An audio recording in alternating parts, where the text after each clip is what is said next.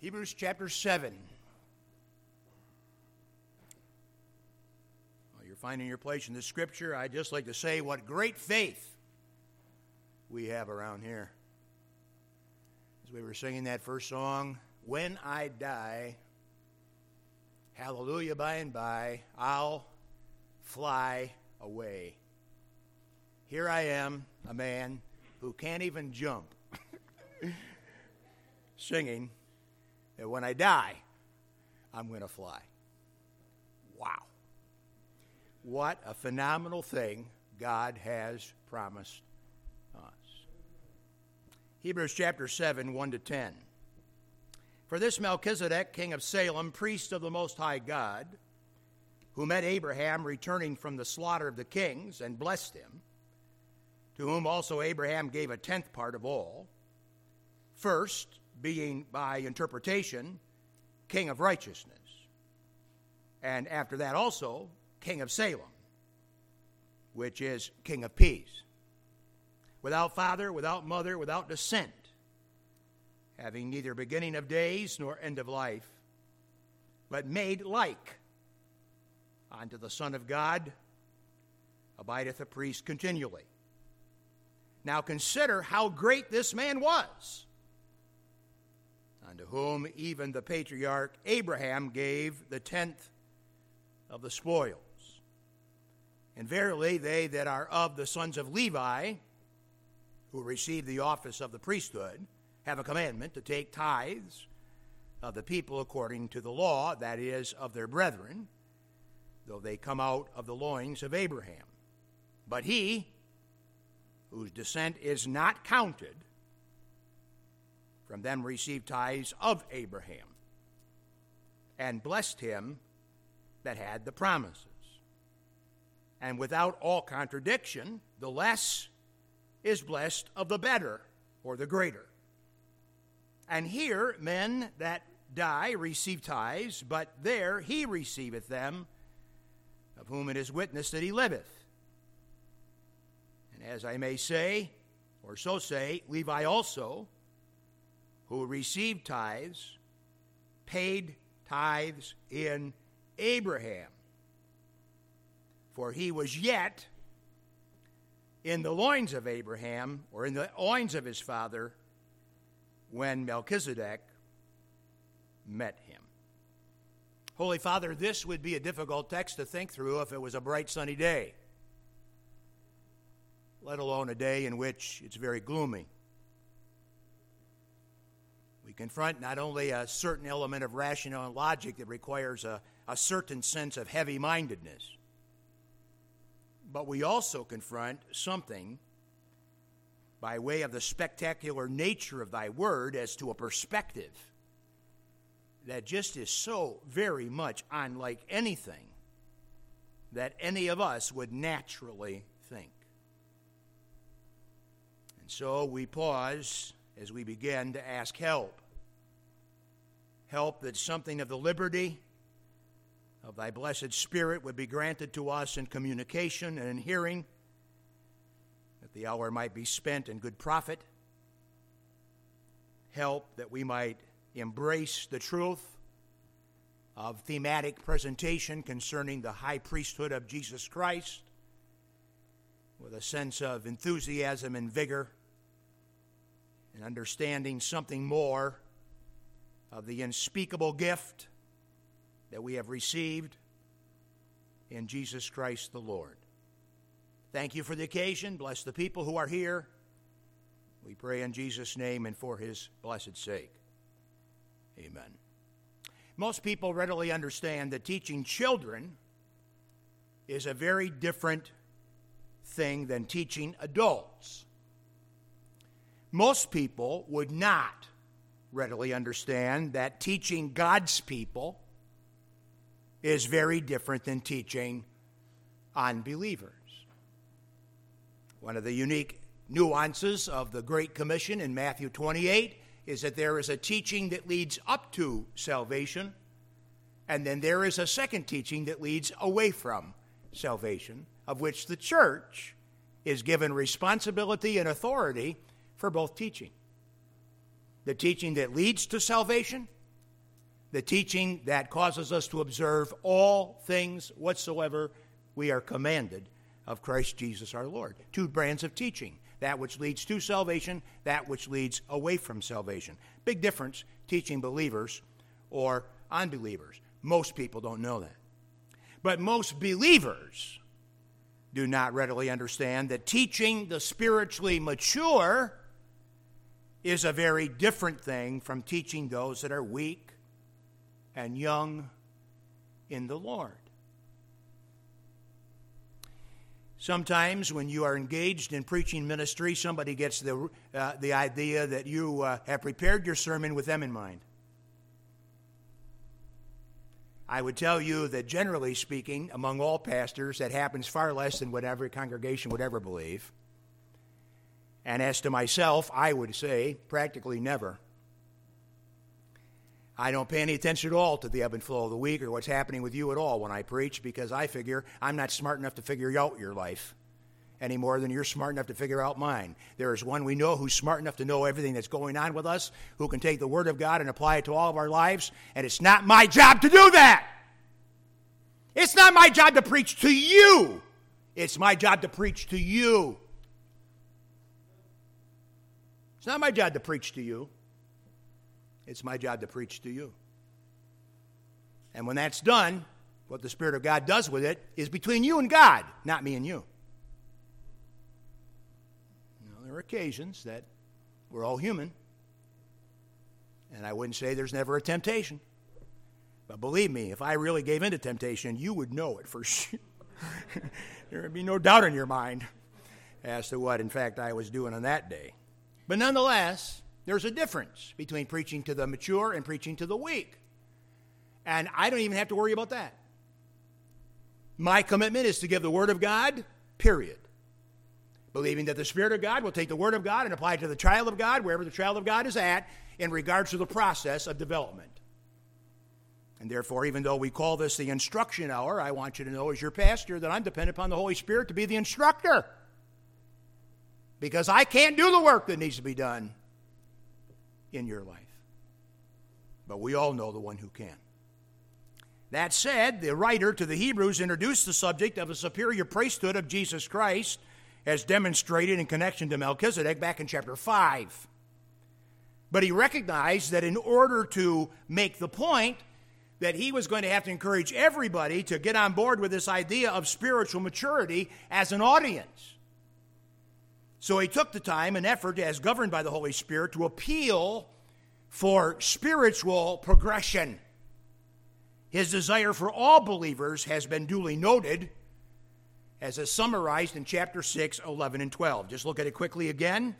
Chapter 6, 11, and 12. And we desire that every one of you do show the same diligence to the full assurance of hope unto the end that ye be not slothful, but followers of them who through faith and patience inherit the promises. You and I understand that all Scripture is not equally clear. The Holy Spirit is the author and instructor of the, of the Scriptures in the life of the believer.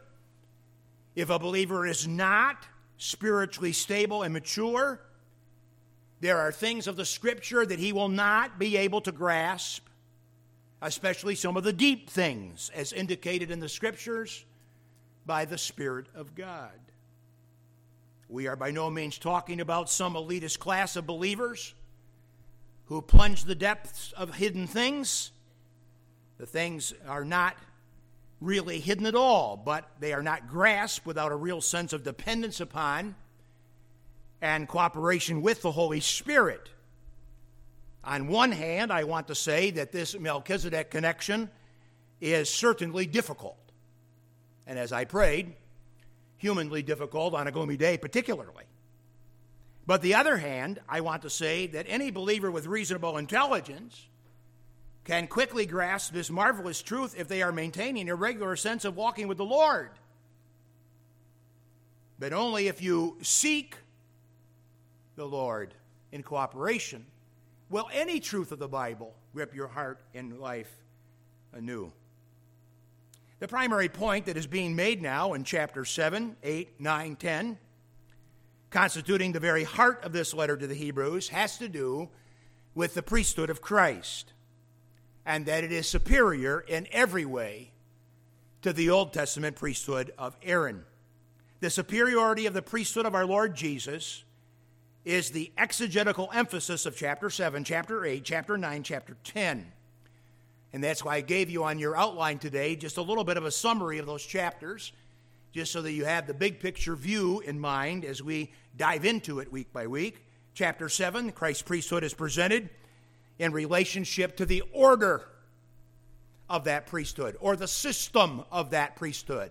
And Aaron's system or Aaron's order is held in contrast to Melchizedek's order and uh, Melchizedek has a superior order than uh, the order of Levi.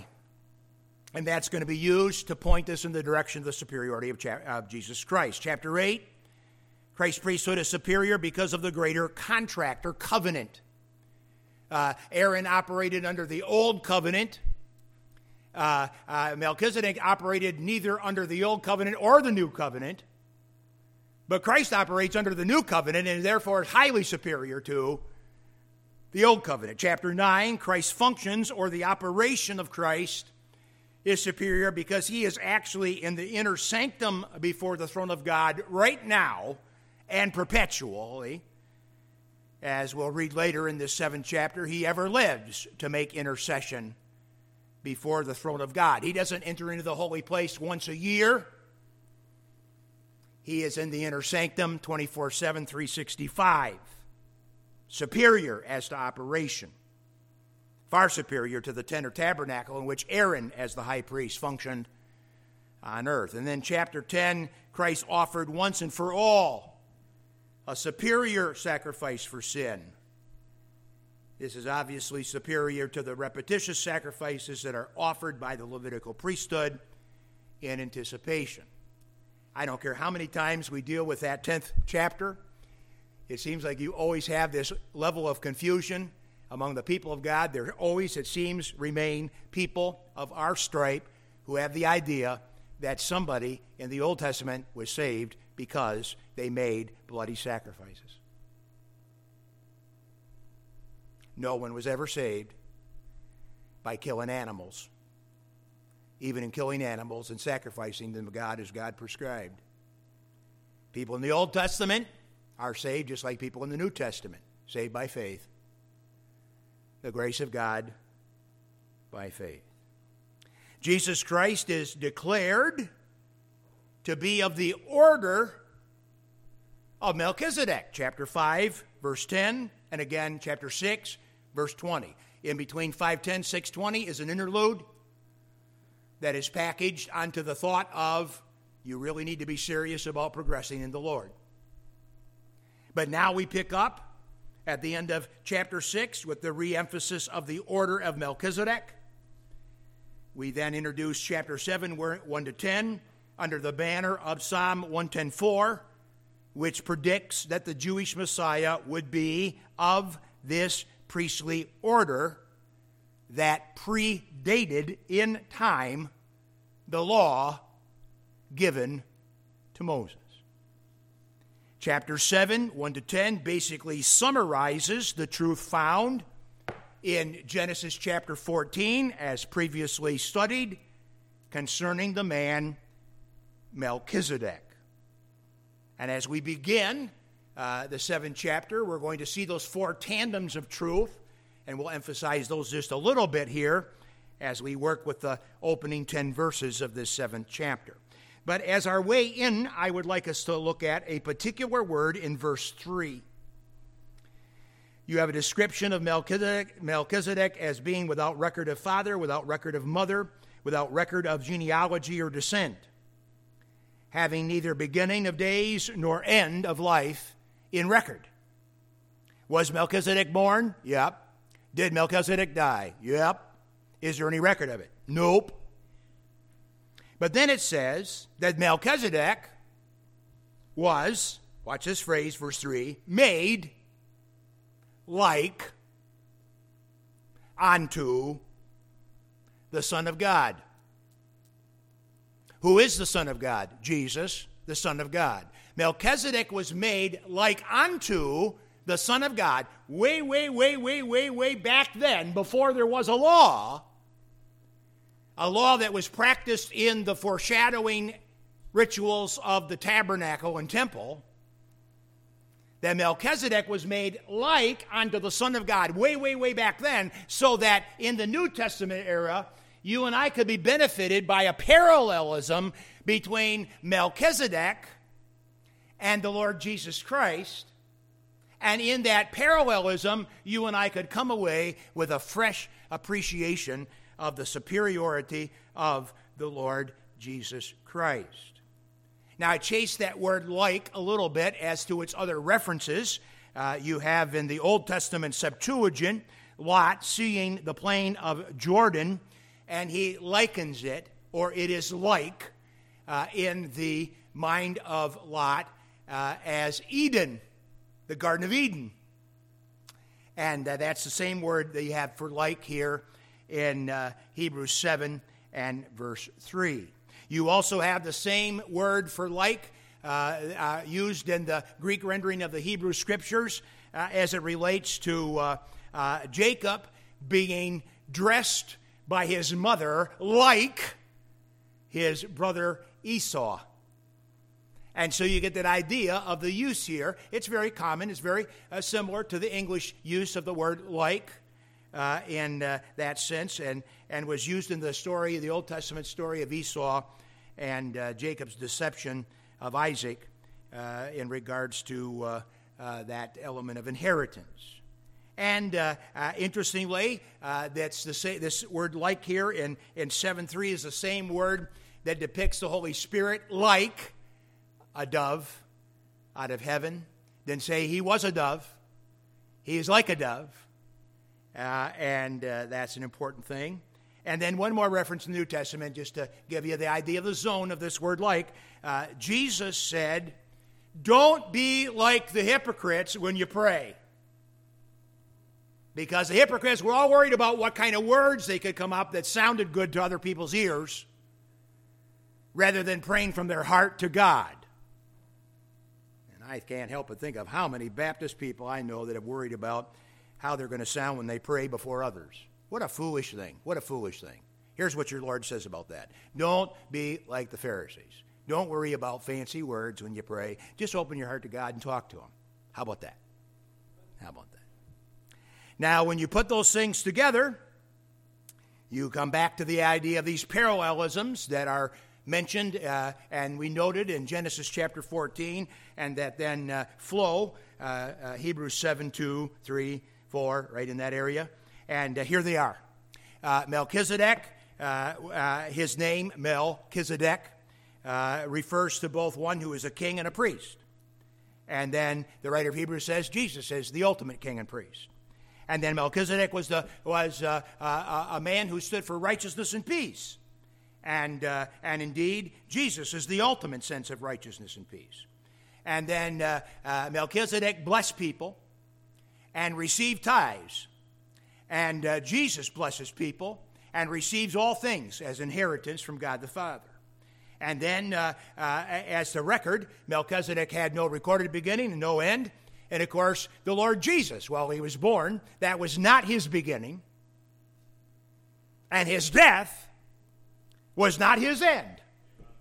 And so you have this phenomenal sense of that math sign. Uh, looks like a V on the side, means greater than.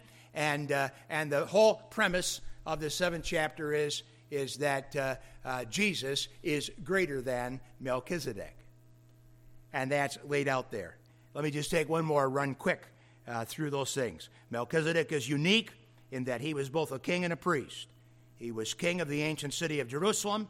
He was priest of El Elyon, the Most High God. Likewise, Jesus Christ is unique in that he is both king and priest. And you have uh, a phenomenal sense of, of emphasis uh, relative to that reality uh, that uh, really uh, develops right in the very beginning of the whole book of Hebrews, we started out by making emphasis of the fact that Christ was the ultimate prophet or spokesman of God, and that spoke fully and finally of the person of Jesus Christ. And now, by the time that you come to this seventh chapter, you have all three of the prophetic offices of which we referenced in the hour prior to this uh, coming to point of emphasis of the Lord being the capital P prophet, the capital P priest, and the capital P king. Uh, this section cultivates that idea and logic of the Lord's priesthood. The emphasis of chapter 7, 8, 9, 10 is all upon the Lord's priesthood. The name Melchizedek means righteous king, and he is declared to be the king of Salem or the place of peace. And you understand those kind of analogies that are well established themes running throughout uh, Scripture in relationship uh, to Messiah. Can't help but think of Psalm 85:10 that talks about the fact that in Messiah uh, that righteousness and peace will kiss each other.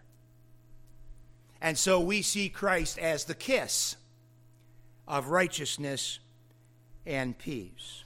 The Father's full sense of mercy and truth are fully satisfied uh, in Jesus Christ as foreshadowed in the man Melchizedek. Melchizedek had the authority both to bless Abraham and to receive from him a tithe of the spoil uh, from battle.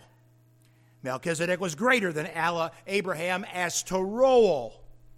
You may recall that in our day, the Lord's earthly life, when he was directly asked, Are you greater than our father Abraham? And Jesus answered that Abraham, quote, rejoiced to see my day, and he saw it and was glad, end quote. Jesus is greater than Abraham. John 8, 53 to 56. No Jewish person would have ever considered Aaron to be greater than Abraham, but Melchizedek was considered greater than Abraham, and Jesus is greater than Melchizedek. Unlike the elaborate records that kept uh, tribal and family descendants clear and delineated as required in the law for service of the priesthood under Aaron, Melchizedek, with no human record of father or mother or descendant, uh, was indeed priest of the Most High God. The words without descent, verse 3, without father, without mother, without descent, do not indicate that Melchizedek was a pre incarnate manifestation of the ever living God, the Son, but rather that there is no record of Mel's genealogy in Scripture or in the annals of history. And of course, that too foreshadows Christ. Now, you will read commentaries that will take the unusual description of Melchizedek as described here in Hebrews chapter 7 and will build a case and an argument for the fact that somehow that uh, Melchizedek was a pre-incarnate uh, uh, manifestation of uh, God the Son. And yet I would call you back to the plain word of the scripture, L I K E.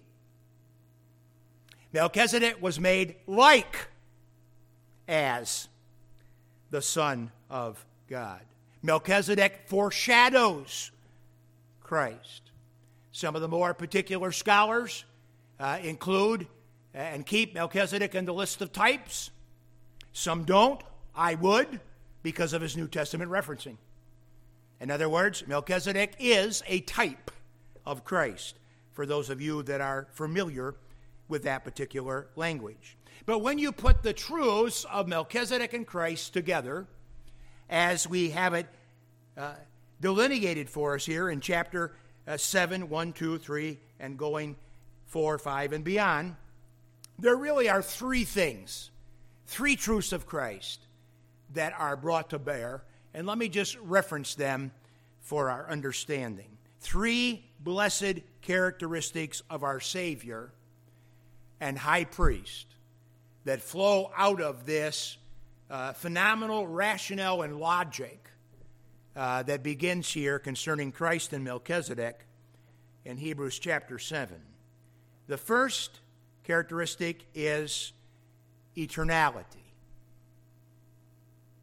Christ is eternal. Eternality as a concept going back, uh, thinking about it in the present, and thinking about it forward is only true of one. Eternality back, around, forever is only true of one, and that one is God. And so, by the high priestly comparison between Melchizedek and Jesus Christ, you and I, as believers in Jesus Christ, gain a greater understanding, a greater appreciation of the eternality of God the Son. Jesus is God without beginning and without end. He is Alpha and Omega. Melchizedek pictures and foreshadows this truth in the Old Testament description of him. The fact of the eternality of Christ is uh, really not crystal clear in the Bible reader's mind until it's established in the New Testament gospel presentation, particularly as we read this morning in John chapter 1, 1 to 4. We introduced our scripture reading portion in the previous hour this morning with reference to the presentation of the eternality of Jesus Christ. Jesus Christ ever lives because he ever lived. He ever lives now to make intercession for us. The eternality of Christ. Now, you and I talk about eternal life, and that'll be true for us going forward who have put faith in Jesus Christ. We possess eternal life now by faith in Jesus Christ and forever, but I'm not eternal going back. That's only true of God, and that is true of God the Son, Jesus Christ. One of the big things is eternality. The second of the big things is ethnicity. Ethnicity under the law was exclusive. In other words, Israel was the focus of God's favor under the law. The priesthood under the law was established for the Jewish people. The rest of people seemed to be excluded. But since Jesus is of the order of Melchizedek, and Melchizedek was not Jewish, then our Lord's priesthood focuses favor on all men. That's huge. That's huge. That's huge. Jewish people are those that are born of the loins of Abraham. Abraham paid tithes to Melchizedek. Melchizedek wasn't Jewish. That's huge. First word, eternality. Second word, ethnicity. Third word, effectiveness.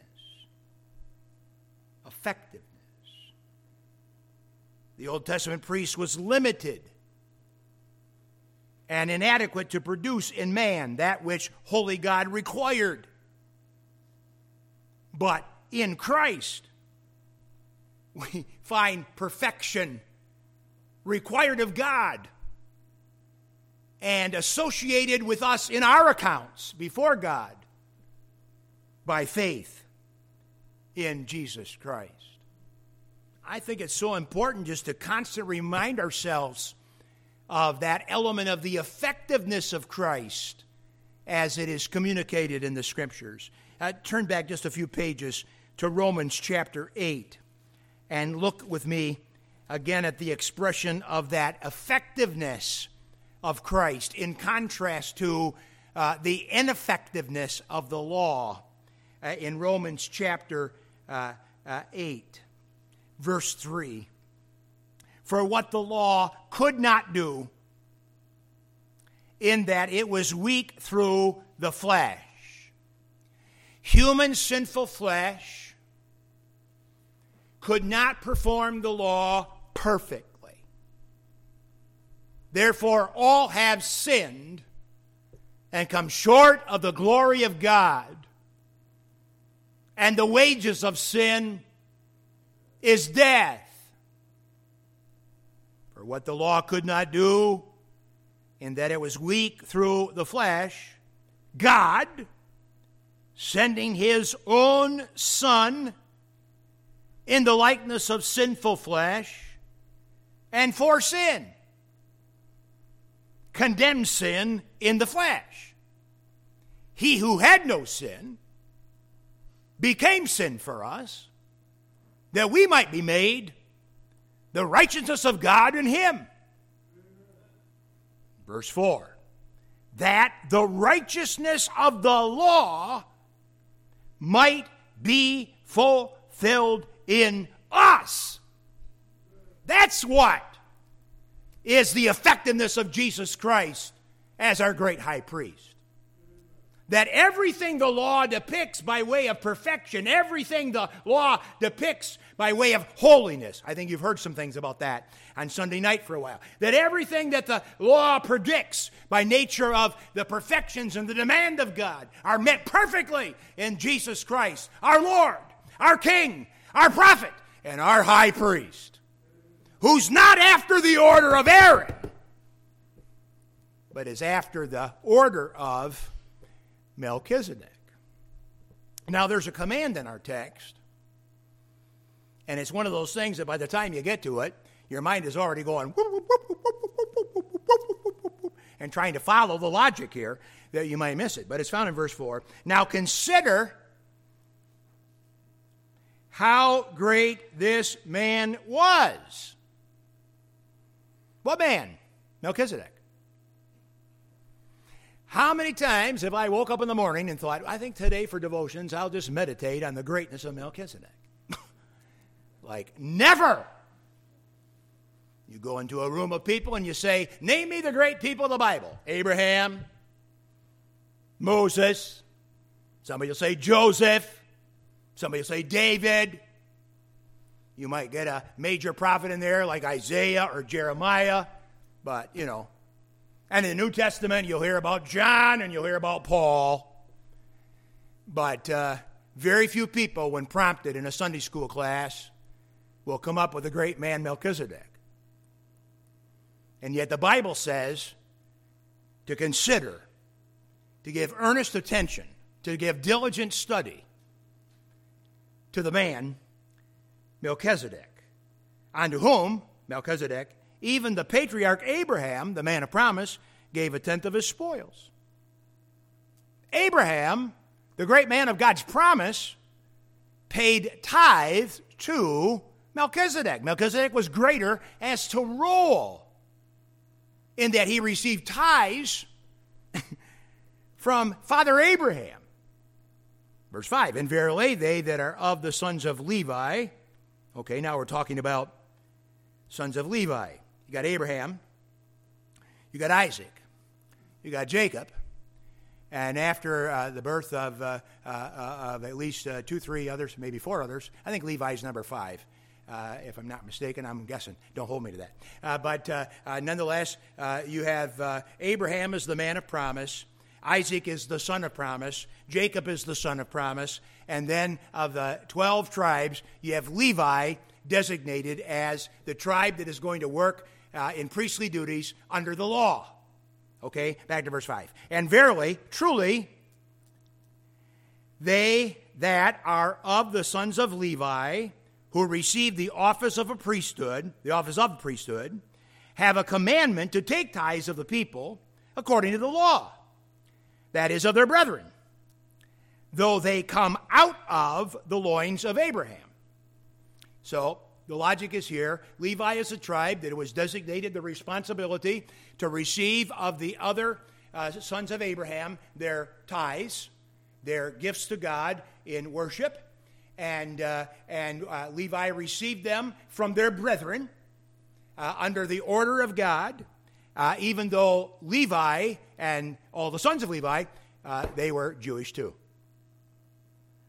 Verse 6 But he, back to Melchizedek, whose descent is not counted or accounted, or if you will, whose genealogy is not recorded, from them, from whom? From them. The pronoun them, its antecedent, goes back to uh, sons of Levi. From them received tithes of Abraham and blessed him that had the promises. And without all contradiction, less is blessed of the better. Got that part. And here men die, and here men that die, sons of Levi, receive tithes, but there he receiveth them, of whom it is witness that he liveth. Huh? And as I may so say, I wish you would for my sake, Levi also, who receiveth tithes, paid tithes in Abraham. Holy macaroni! There's no such thing. Unless it's my macaroni. And that means you can't have any. And then it'd be holy unto me. but nonetheless, here is something that I'm telling you I would have never thought of. Here is something that you would have never thought of. Here is something I read this and I thought, if, if anybody believes that somebody on earth wrote this Bible besides God prompting him, I'm telling you, where did that guy's mind go? Abraham had an interaction with Melchizedek. Abraham paid tithes to Melchizedek. Abraham paid tithes to Melchizedek before there was an Isaac, before there was a Jacob, before there was a Levi.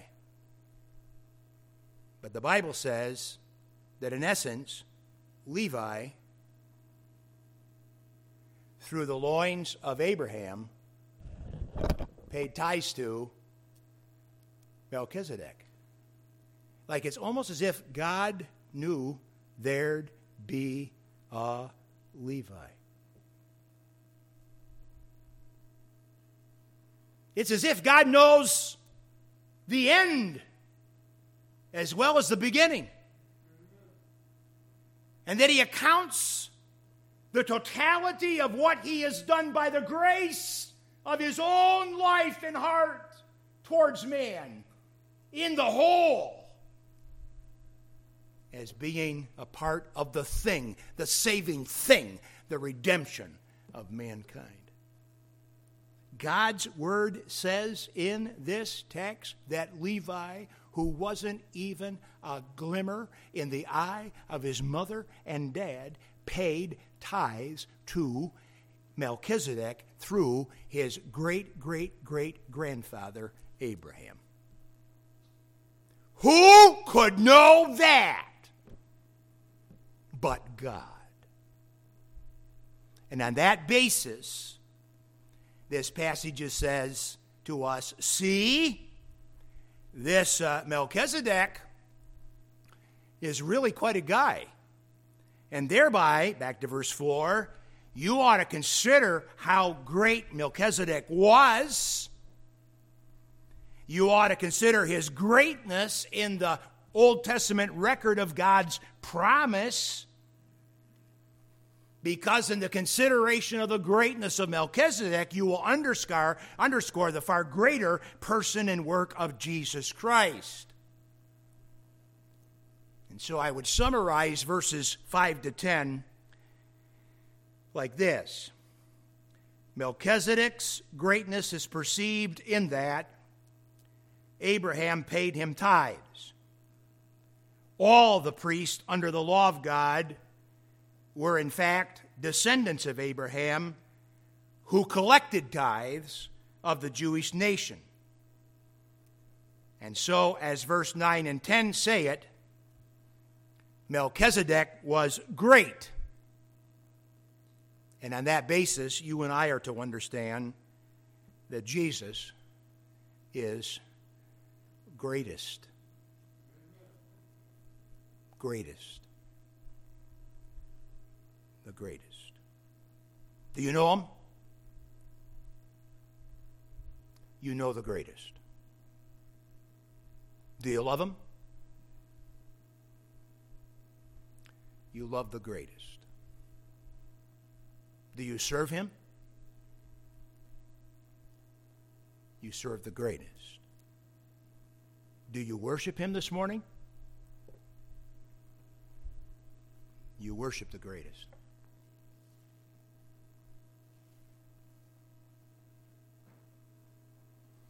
Father, this last week we read in the Word the declaration of David that you are great and greatly to be praised, that your greatness is unsearchable.